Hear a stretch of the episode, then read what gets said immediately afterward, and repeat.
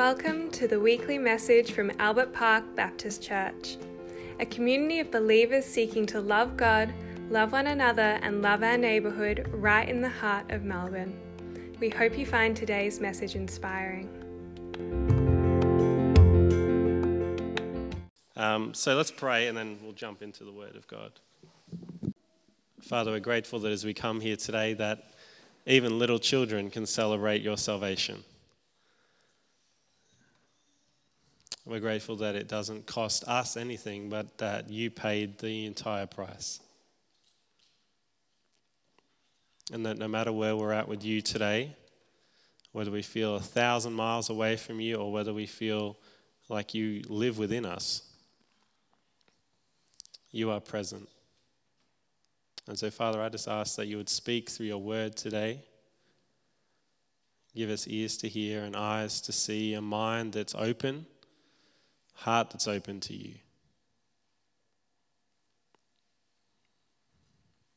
And Father, if there is someone here today who's just walked in who doesn't know you, I just pray that there would be that invitation today to a relationship with you.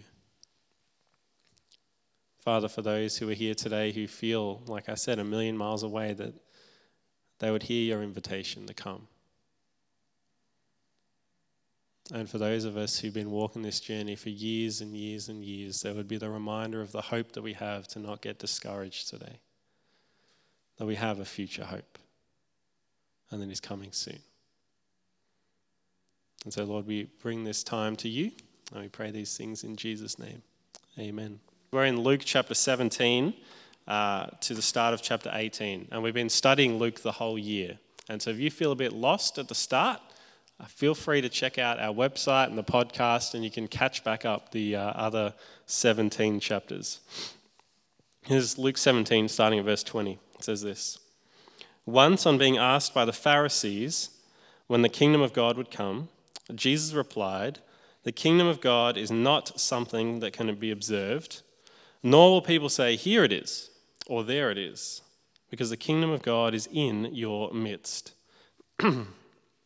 Then Jesus said to his disciples, The time is coming when you will long to see one of the days of the Son of Man, but you won't see it. People will tell you, There it is, or Here he is. Do not go running after them. For the Son of Man in his day will be like the lightning, which flashes and lights up the sky from one end to the other. But first he must suffer many things and be rejected by this generation. Just as it was in the days of Noah, so also will it be in the days of the Son of Man. People were eating, drinking, marrying, and being given in marriage up to the day Noah entered the ark. Then the flood came and destroyed it all. It was the same in the days of Lot. People were eating and drinking, buying and selling, planting and building. But the day Lot left Sodom, fire and sulfur rained down from heaven and destroyed them all. It will be just like this on the day of the Son of Man is revealed. On that day, no one who is on the housetop with possessions inside should go down and get them. Likewise, no one in the field should go back for anything. Remember Lot's wife. Whoever tries to keep their life will lose it, and whoever loses their life will preserve it. I tell you, on that night, two people will be in one bed, one will be taken and the other left. Two women will be grinding grain together, one will be taken and the other left. Where, Lord? they asked. He replied, Where there is a dead body, there the vultures will gather. Chapter 18.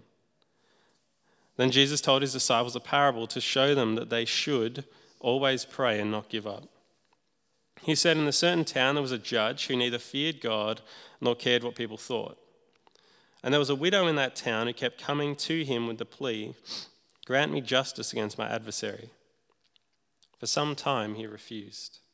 But finally, he said to himself, Even though I don't fear God or care what people think, yet because this widow keeps bothering me, I will see she gets justice, so that she won't eventually come and attack me. And the Lord said, Listen to what the unjust judge says. And will not God bring about justice for his chosen ones, who cry out to him day and night? Will he keep putting them off? I tell you, he will see that they get justice and quickly. However, when the Son of Man comes, will he find faith on the earth? And that is a very interesting question when the Son of Man comes, will he find faith on the earth? And so, as I said before, we've been tracking through the whole of Luke. And just for some context, this is Jesus heading towards Jerusalem now. He's getting serious. He's not going to pull any punches. He's not going to lighten the load, if you like, um, on what he's trying to say. He's saying that I'm about to go somewhere, and he refers to it here. But first, he must suffer many things and be rejected by this generation. So he's going somewhere where he's going to have to suffer and be rejected. And so speaking to his disciples in this context of what he's about to do. Okay, so it's serious. And what's important from the first uh, two verses is he mentions this idea of this kingdom of God. And he, he juxtaposes it with the kingdom of the world. There's this kingdom of God coming, or in Jesus' words, that is in the midst, that's already present, that's casting its shadow over the present, if you like, that it's at work secretly among these people. This kingdom where God is the king and where God is reigning is starting to creep in to the world. And while the evil age continues, the kingdom of God has begun to work quietly in a form almost unnoticed by the world. If you ask anyone or read the newspapers or watch ABC News or whatever, no one's going to be in there saying, Did you see the kingdom of God is coming? And yet, if you, if you understand things and look into the way that God's church is moving across the world, you will see churches in Africa with 15 million people, in China, in the underground church that's moving, in our area here, people's lives are being changed by Jesus. There's something about it. The kingdom of God is in the midst of his people. So God's kingdom is breaking in, is Jesus' point. And then he starts talking about some weird stuff about the Son of Man. And that's an interesting title. It's a title taken from the Old Testament, and it's helpful to understand what he's talking about. And the Son of Man was Jesus' favorite way of designating himself. It's kind of his favorite nickname. You know, my nickname's Cam, his nickname was the Son of Man. Uh, no one else called Jesus the Son of Man in the entire Bible. You may or may not have known that. No one else did. They've called him Lord, they've called him Master, they've called him all sorts of other stuff, but no one else calls him the Son of Man. Even the early church didn't call him that. You can read through the book of Acts, you can read through all of the, the letters. No one calls Jesus the Son of Man. This is just his nickname, it's how he knows himself, it's his identity, if you like. And in Luke's gospel, particularly, the Son of Man is described in three forms the earthly form, as in Jesus, God in a bod on earth, the suffering form, God in a bod on earth suffering, and the apocalyptic or the end times form. This God who came in a body who suffered and who will return. And so I'm just going to read you a few of those different descriptions because it's helpful to get our mind around what he's actually talking about. This is in Luke 5:24, and this is a earthly version of Jesus. It says this: I want you to know that the Son of Man has authority on earth to forgive sins. He's talking about himself. Or 6 verse 5, Jesus said to them, The Son of Man is Lord of the Sabbath or 622. Blessed are you when people hate you, when they exclude you and insult you and reject your name as evil because of the Son of Man. He's referring to himself on earth. Or 734, for example, says this The Son of Man came eating and drinking, and you say he's a glutton and a drunkard, a friend of tax collectors and sinners, but wisdom is proved right by all her children. His point is that, that part of who he is, his identity, is earthly. He's a human being, born of a woman. Okay, then we see suffering. 922. He predicts this three times. And he said to them, The Son of Man must suffer many things and be rejected by the elders, the chief priests, and the teachers of the law, and he must be killed and on the third day be raised to life. Now note, this is he says this ahead of time. Okay? He's saying, I'm going to be rejected by all these people, and I'm going to die, and on the third day I'm going to raise to life, right? 944, second time he predicts it. Listen carefully to what I'm about to tell you. The Son of Man is going to be delivered into the hands of men. Or you flip way ahead to 17, 25 says this But first he must suffer many things and be rejected by this generation. So we've got this human form, if you like, this suffering form, and then this apocalyptic form, which is 926 is the first reference. It says this Whoever is ashamed of me and my words, the Son of Man will be ashamed of them when he comes in his glory and in the glory of the Father and of the Holy Spirit. 12:8 says this I tell you, whoever publicly acknowledges me before others, the Son of Man will also acknowledge before the angels of God. Or 1240 says this You also must be ready because the Son of Man will come at an hour when you don't expect him. So, Jesus here, in these three different ways, is explaining who he understands himself to be. That I am, on one hand, a human being on earth but I'm also someone who is going to suffer on earth. And then I'm going to come back and bring people with me to heaven. It's an interesting title. And so I explain that because the rest of the passages are about that. so Jesus will be a heavenly, glorious Son of Man coming with the clouds to judge people and bring in this kingdom of God. However, in advance of this, Jesus is the Son of Man living on earth with people at this point of time. And his ministry when he was on earth was not to glorify himself, his ministry was to suffer, to serve, to give of himself, to die. And this, his future self is already present. He's saying the kingdom of God is present but it's in a form they don't expect. And so we read, it goes down. The time is coming when you will long to see one of the days of the Son of Man. There's a time coming where you're going to wish that Jesus was coming now. That's what he's saying. But you won't see it. You know people are going to say? There he is, or here he is. Don't go running after them. Uh, Gay alerted me to the fact uh, a little while ago in Jerusalem at the moment, they believe that they found the Messiah. It's obviously not legitimate, obviously, but they believe it is, the rabbis. Um, and so there's all these people who are going to claim that they are who they think they are, that I'm the Messiah or I'm the next person. And Jesus says, you know what? Don't worry about that. Don't go running after those people. Why? Verse 24 For the Son of Man in his day, the day that he comes, will be like lightning, which flashes and lights up the sky from one end to the other. What's the point? You're going to notice when Jesus comes back. It's not going to be a little rabbi off to the side saying, Well, I heard a prophecy 300 years ago and this thing matches this thing. No, you're going to notice that he's around, that he shows up again. But it adds, But first he must suffer many things and be rejected by this generation. He's not coming in glory without first suffering for the world. And here he explains what those days are going to look like. Verse 26 Just in the days of Noah, we all remember Noah's Ark story. We like to think of the animals and the amazing things that happened there. We don't tend to think about the horrible things that happened in the Noah's Ark story. The whole world was flooded, and millions of people were killed. And yet, here Jesus just alludes to that fact. Just in the days of Noah, so it will also be when Jesus returns.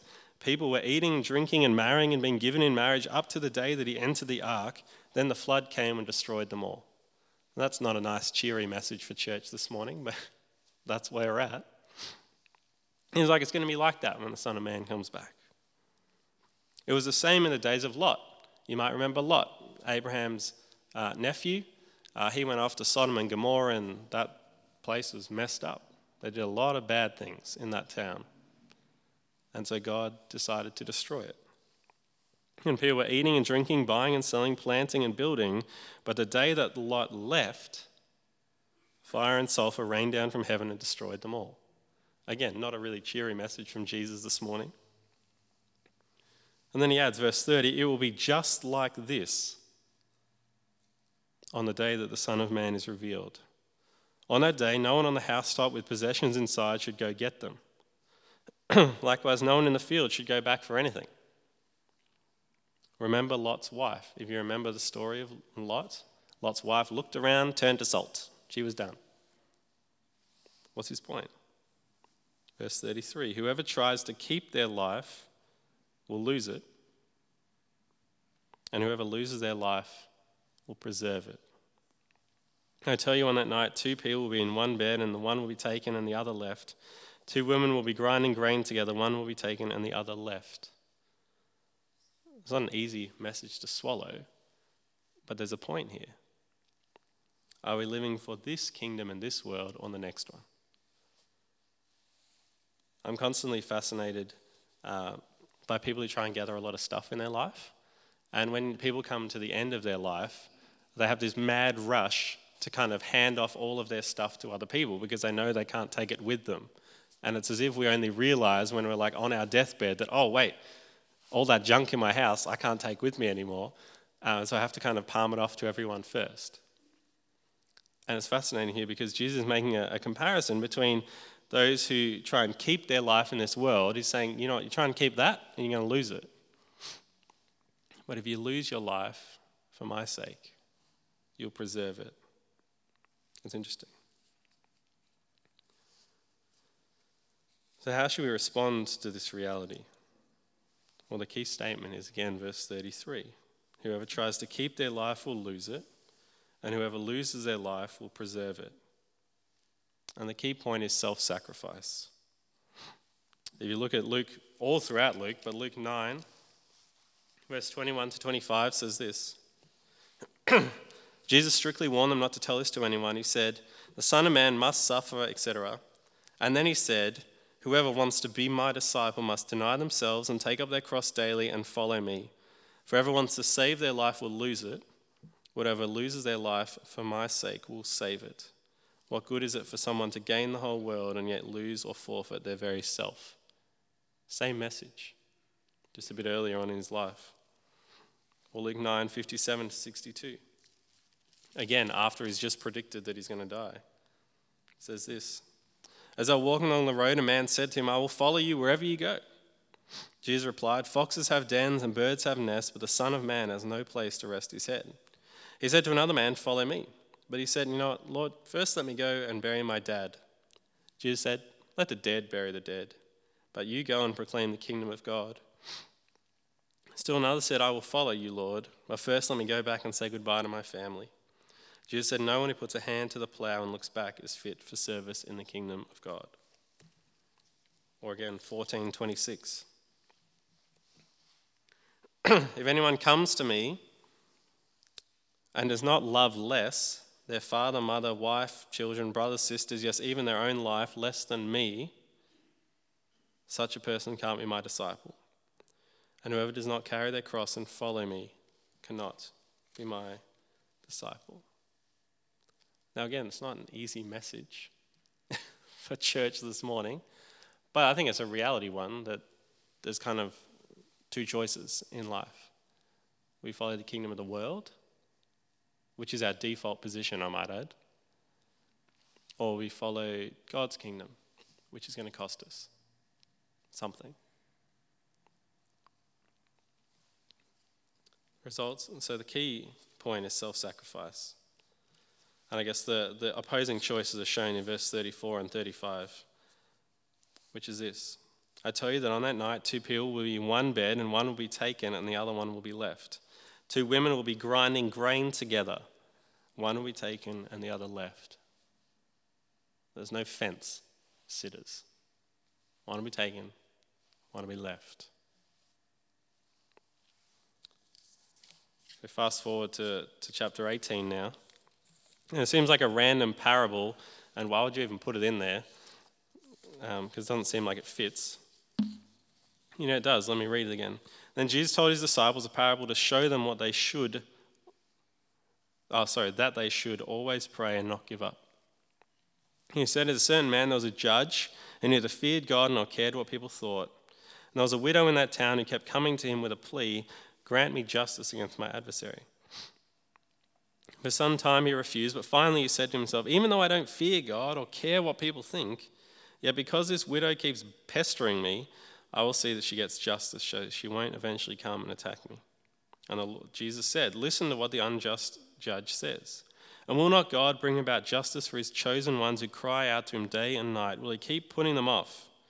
I tell you, he will see that they get justice and quickly. However, when the Son of Man comes, will he find faith on earth? He's linking the parable with what he just talked about. When the Son of Man comes, will he find faith on the earth? Will he find people who are persistently coming to him or not? So it's the same themes as the prior verses. It starts with this. Then Jesus told his disciples a parable to show them. The NIV up there says ought. That is a terrible translation of the Greek word. The Greek word is the same word that's used in Mary and Martha, where it's talking about there's only one thing necessary. It's a must. Okay? So then Jesus told his disciples a parable to show them what they must do. And the two things they must always pray, and secondly, they must not give up, or more accurately, they must not be discouraged, or they must not lose hope. The emphasis of the parable is perseverance to reach an outcome. The outcome Jesus is referring to is the day that the Son of Man will come and take his followers to glory with him. But the interesting question he closes the parable with is this When the Son of Man comes, which he will, will he find faith on the earth? Will there be people who are still living this thing out, walking day by day in faith? And the answer to this question rests on whether there are those on earth who have chosen to lose their life for God's sake and who persevere in prayer and are not discouraged.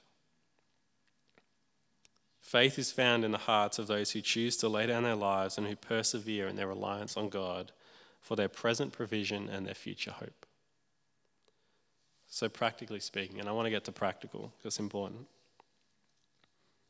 We're called by Jesus in these passages to evaluate our lives. What is the primary focus or love of our lives? Is it the kingdom of God or is it things of the world? Is it Jesus or is it something or someone in the world? Luke 17:33 says whoever tries to keep their life will lose it and whoever loses their life will preserve it. We discussed a few weeks ago Jesus is crystal clear about who his followers are. And he defines his followers by love. He says this If anyone comes to me and does not love their father and mother, wife and children, brothers and sisters, yes, even their own life less than me, such a person can't be my disciple. And he adds, Whoever does not carry their cross and follow me cannot be my disciple. There's a Christian philosopher called James K.A. Smith, and he uh, essentially writes a book called You Are What You Love. That your identity is what you love, which is an interesting statement because I love chocolate, so I don't think I'm chocolate. But what is your primary love?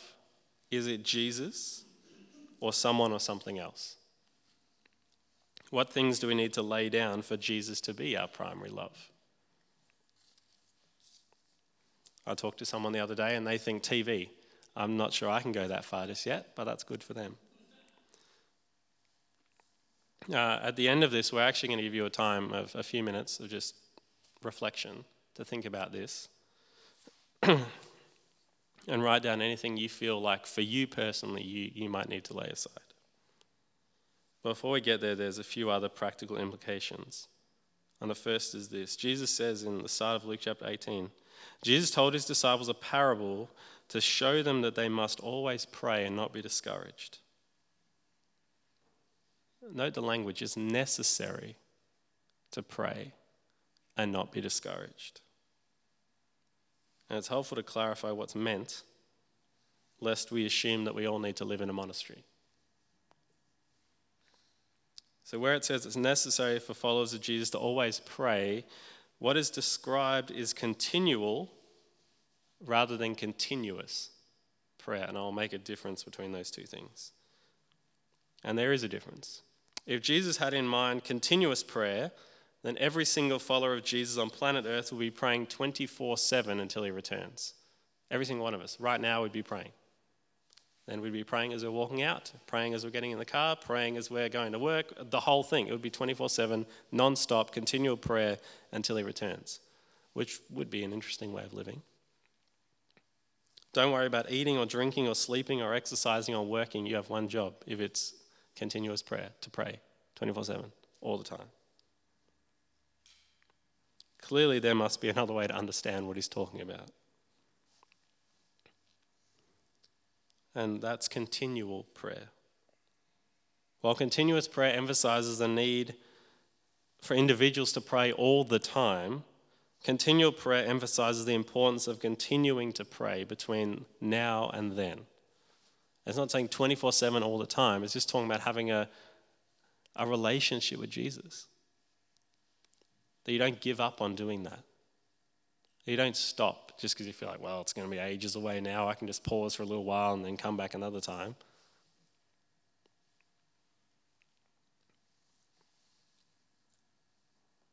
The focus is not on praying 24 7, but on ensuring that we don't give up praying before He returns. It's not about perfecting a prayer life, but persevering in reliance on God. Continually taking that step each day. I'm going to trust you again. I'm going to trust you again. I'm going to trust you again. Persevering, that as we talked about last time, means showing up, sitting at Jesus' feet and listening to him. I'm convinced from reading through Luke and preaching through it this year that the posture of a disciple of Jesus is someone who sits at Jesus' feet and listens to him. You think about the man who was demon possessed, who Jesus healed. Where did he go? He went to Jesus' feet. Think about the lady who uh, was a sinful woman, uh, anointed Jesus' feet with her tears, cleaned his feet with her tears. She was just at his feet. You think about so many other references in Luke's gospel, particularly. It's, they're always at his feet, listening to him. They're, they're just there. It's a place of reverence. Showing up, listening. It's not about constantly doing this 24 7. Even the monks, monks in the monastery can't do that. You know? It's about consistently showing up. I'm going to show up today. I'm going to show up tomorrow. I'm going to show up in three weeks, even though it's going to be hard because I'm going to go through something relying on God and what He provides for us each day. And practically, this requires three things a time, a place, and a plan. It'll involve you getting out your calendar or diary or organizer and making an appointment for you and God. I don't know if you've ever done this before. Well, we make appointments for everything else. Choose a time when you'll be freshest and most alert. Be thoughtful about the time of day and your energy levels. Don't, if you're not a morning person, don't say you're going to wake up at 6 a.m. and spend time in prayer with God. You will just nod off again. Or if you're not a night person, you're again, you're going to pray and fall to sleep, which is not necessarily a bad way to fall asleep. But it's not the best way to cultivate a relationship with God either. So choose a time and choose a place. A place that is free or can be free of distractions if you move a few things around. This could be your office, if you can close the door. This could be a dining room table, a comfortable leather chair or lounge chair, your bed before you go to sleep, a local cafe or restaurant, a form of public transport, a park bench. Pick a place, anywhere. Then choose a plan, something that suits your personality. Uh, a few months ago, me and a number of others here decided, well, I decided, that it would be a good idea to do read through the Bible in 90 days. That was not a good idea in hindsight. And my spiritual director actually asked me one day, she's like, Did you think you're actually going to be able to finish that in 90 days? Uh, I thought, Yeah, I was really keen on doing that. No, nowhere near. So pick a plan that suits your personality. If you're an organic person who just kind of flies by the seat of your pants, be organic. Read through a psalm. Just pick one. If you're a structured person, pick a Bible reading plan. There's so many of them on the, on, online. Go at your own pace. Ask questions like this How is God, Jesus described in what I'm reading? How can I relate to this God or Jesus as is being described? If he's compassionate to someone, how am I relating to that? And nobody's turning over tables in the temple. What's He turning over in my heart? Asking questions like this. What does it suggest about what God values? If He's valuing those who are the least of these, am I valuing those people? Am I in sync with what's going on? What is this verse or passage inviting me to believe or do? Maybe we don't trust God with finances. Maybe He's inviting me to trust. Maybe He's inviting me to put down the phone or whatever it is. Maybe He's inviting me to pray for that colleague in a freezer, which He did for me one day. This isn't an academic exercise, it's relational. Okay? We show up to build a relationship of reliance instead of a bank of knowledge. We're not here to sit an exam at the end of time. He's not going to say, Did you read your Bible and read Deuteronomy 24 13 and have you memorized it? It's the people who know Him. It's the people who know Him who get in. Finally, we're told at the end of the parable that Jesus used this parable to show his disciples it's necessary not to be discouraged. As followers of Jesus, we have a great hope. A great hope. We know the God who came in a body and died for us because he loves us. Not because we're good enough. He didn't come because we were good, he came because we were messed up idiots. We're morons. We broke all of the laws. We can't even keep them if we wanted to. And he came because he loves us, because he delights in us, because he wants to rescue us. And he came and he suffered when we should have. And he's coming back. A God of love and hope. And so we are saying, it's important that we, we don't be discouraged. This, we're in the middle of a world that's just so broken and messed up and dark. You read the news, I was looking at the news this morning. Somalia is about to be in a famine. Right? We're in 2021, and there's a country in the world that's going to be in a famine. 2022, sorry. 2021 would equally be as bad, but that had COVID, so Thank you, wife. Um, glad you're always here. But the point is, still stands though. 2022, and there's a country in the world that is in the midst of famine. You know, that, that shouldn't happen. Shouldn't happen. The world is broken and messed up. And yet we do have hope. We have great hope that He's returning soon. And the invitation is to don't lose sight of that. Don't be discouraged in the middle of the mess because the kingdom of God is already here. It's in our midst. Things are changing no matter how dark it looks outside. And He is coming. So, practically, how do we do this when the world around us seems to be falling apart? Oh, it's not good. the book of Hebrews uh, says this Hebrews 12, 1 to 3 we continue to fix our eyes on Jesus. It says this Therefore, since we are surrounded by such a great cloud of witnesses, let us throw off everything that hinders and the sin that so easily entangles. Again, that's Jesus' point. Are you for the kingdom of God or the kingdom of the world? If it's the world, just chuck it away. It's not worth it. You can't take it with you. Since we're surrounded by such a great cloud of witnesses, and it's not just talking about the believers, it's talking about the whole world. People are watching your life. Let us throw off everything that hinders and the sin that so easily entangles, and let us run with perseverance the race marked out for us. And here's the practical thing fixing our eyes on Jesus. And I emphasize it's not about knowing anything, it's about fixing our eyes on Him. The author, the one who created it, and the one who perfects our faith. For the joy set before him, he endured the cross, scorning its shame, and sat down at the right hand of God in heaven. Consider him who endured such opposition so that you will not grow weary and lose heart. We have a persevering Savior who will return. There's hope in that, there's joy in that. In the midst of what is a very difficult passage where he's talking about laying stuff down and there being really big issues like in Noah's time and in Lot's time, and stuff's going to happen and it's going to be bad, there's hope for those who have faith. And there's an invitation for us not just enter a relationship with the Savior, but to invite others to it as well. There's a God of hope. So the question Jesus leaves us with, and the passage leaves us with, is when the Son of Man comes, will he find faith on earth? Will there still be people hanging around, persevering, taking the step each day, trusting in Jesus, praying, still hoping in the midst of the darkness?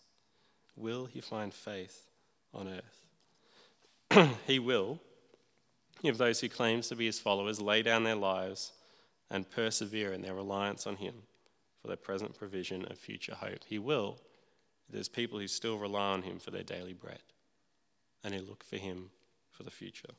So I'm going to pray, and then we're just going to have a few moments just in, in prayer as we think about how we might respond.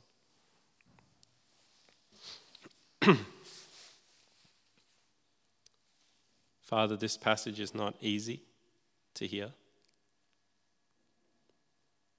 We don't like thinking about your justice in in the way that it's described here. And yet, in some ways, it's helpful to see what is really positive your invitation to us and the hope that we have. And that that's even more positive in light of what the alternative is. And Father, there's an invitation for someone in the room today to put their trust in you. For someone to say there, there is a better way of living than what I'm living right now.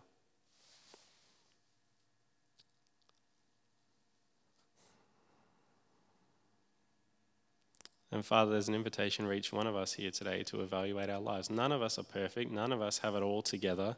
There is things in every single one of our lives that is not honoring of you. And that takes your place so often in our lives and in our hearts. And yeah, your invitation is not to perfection, but it's to loose the shackles and, and just fix our eyes on you. That you would be our number one priority, that you, you would be the grid that we live our lives through. Help us to do that this week. Help us to evaluate where we're at with you, knowing that you're inviting us to something even better.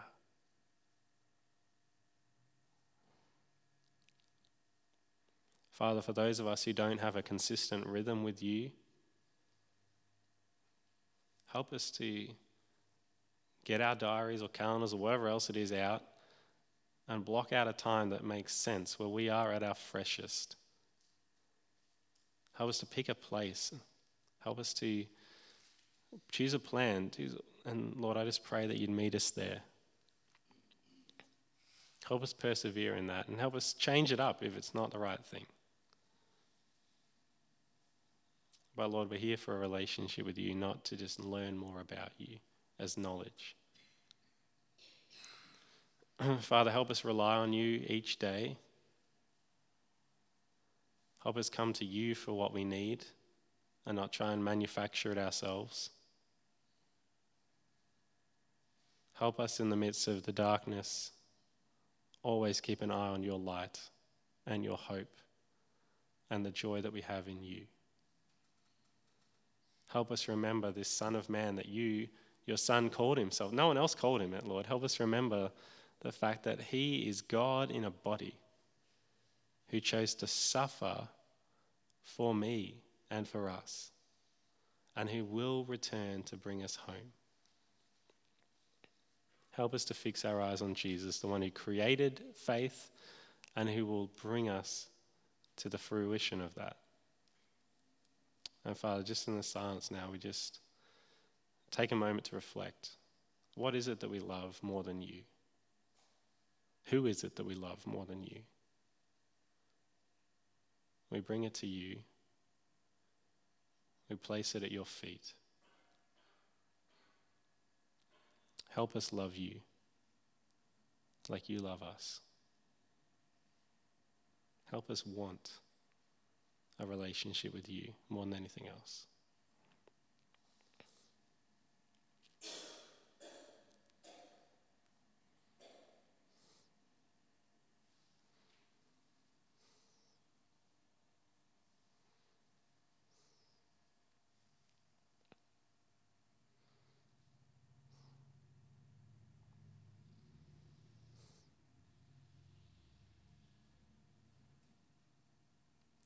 Father, I pray that as we've thought about these things, that you would just take away the power of these things.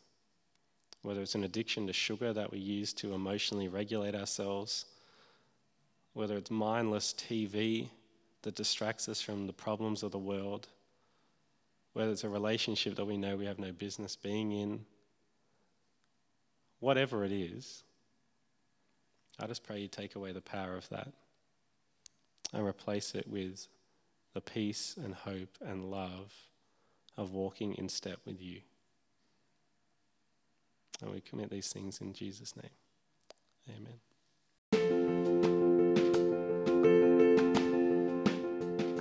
If today's message evoked anything in you and you'd like to talk or pray with one of our pastors, please get in touch by phone or email.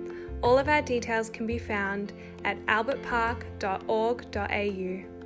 We worship together in person 10 a.m. every Sunday at 115 Kerferd Road, Albert Park. All are welcome. We look forward to seeing you soon.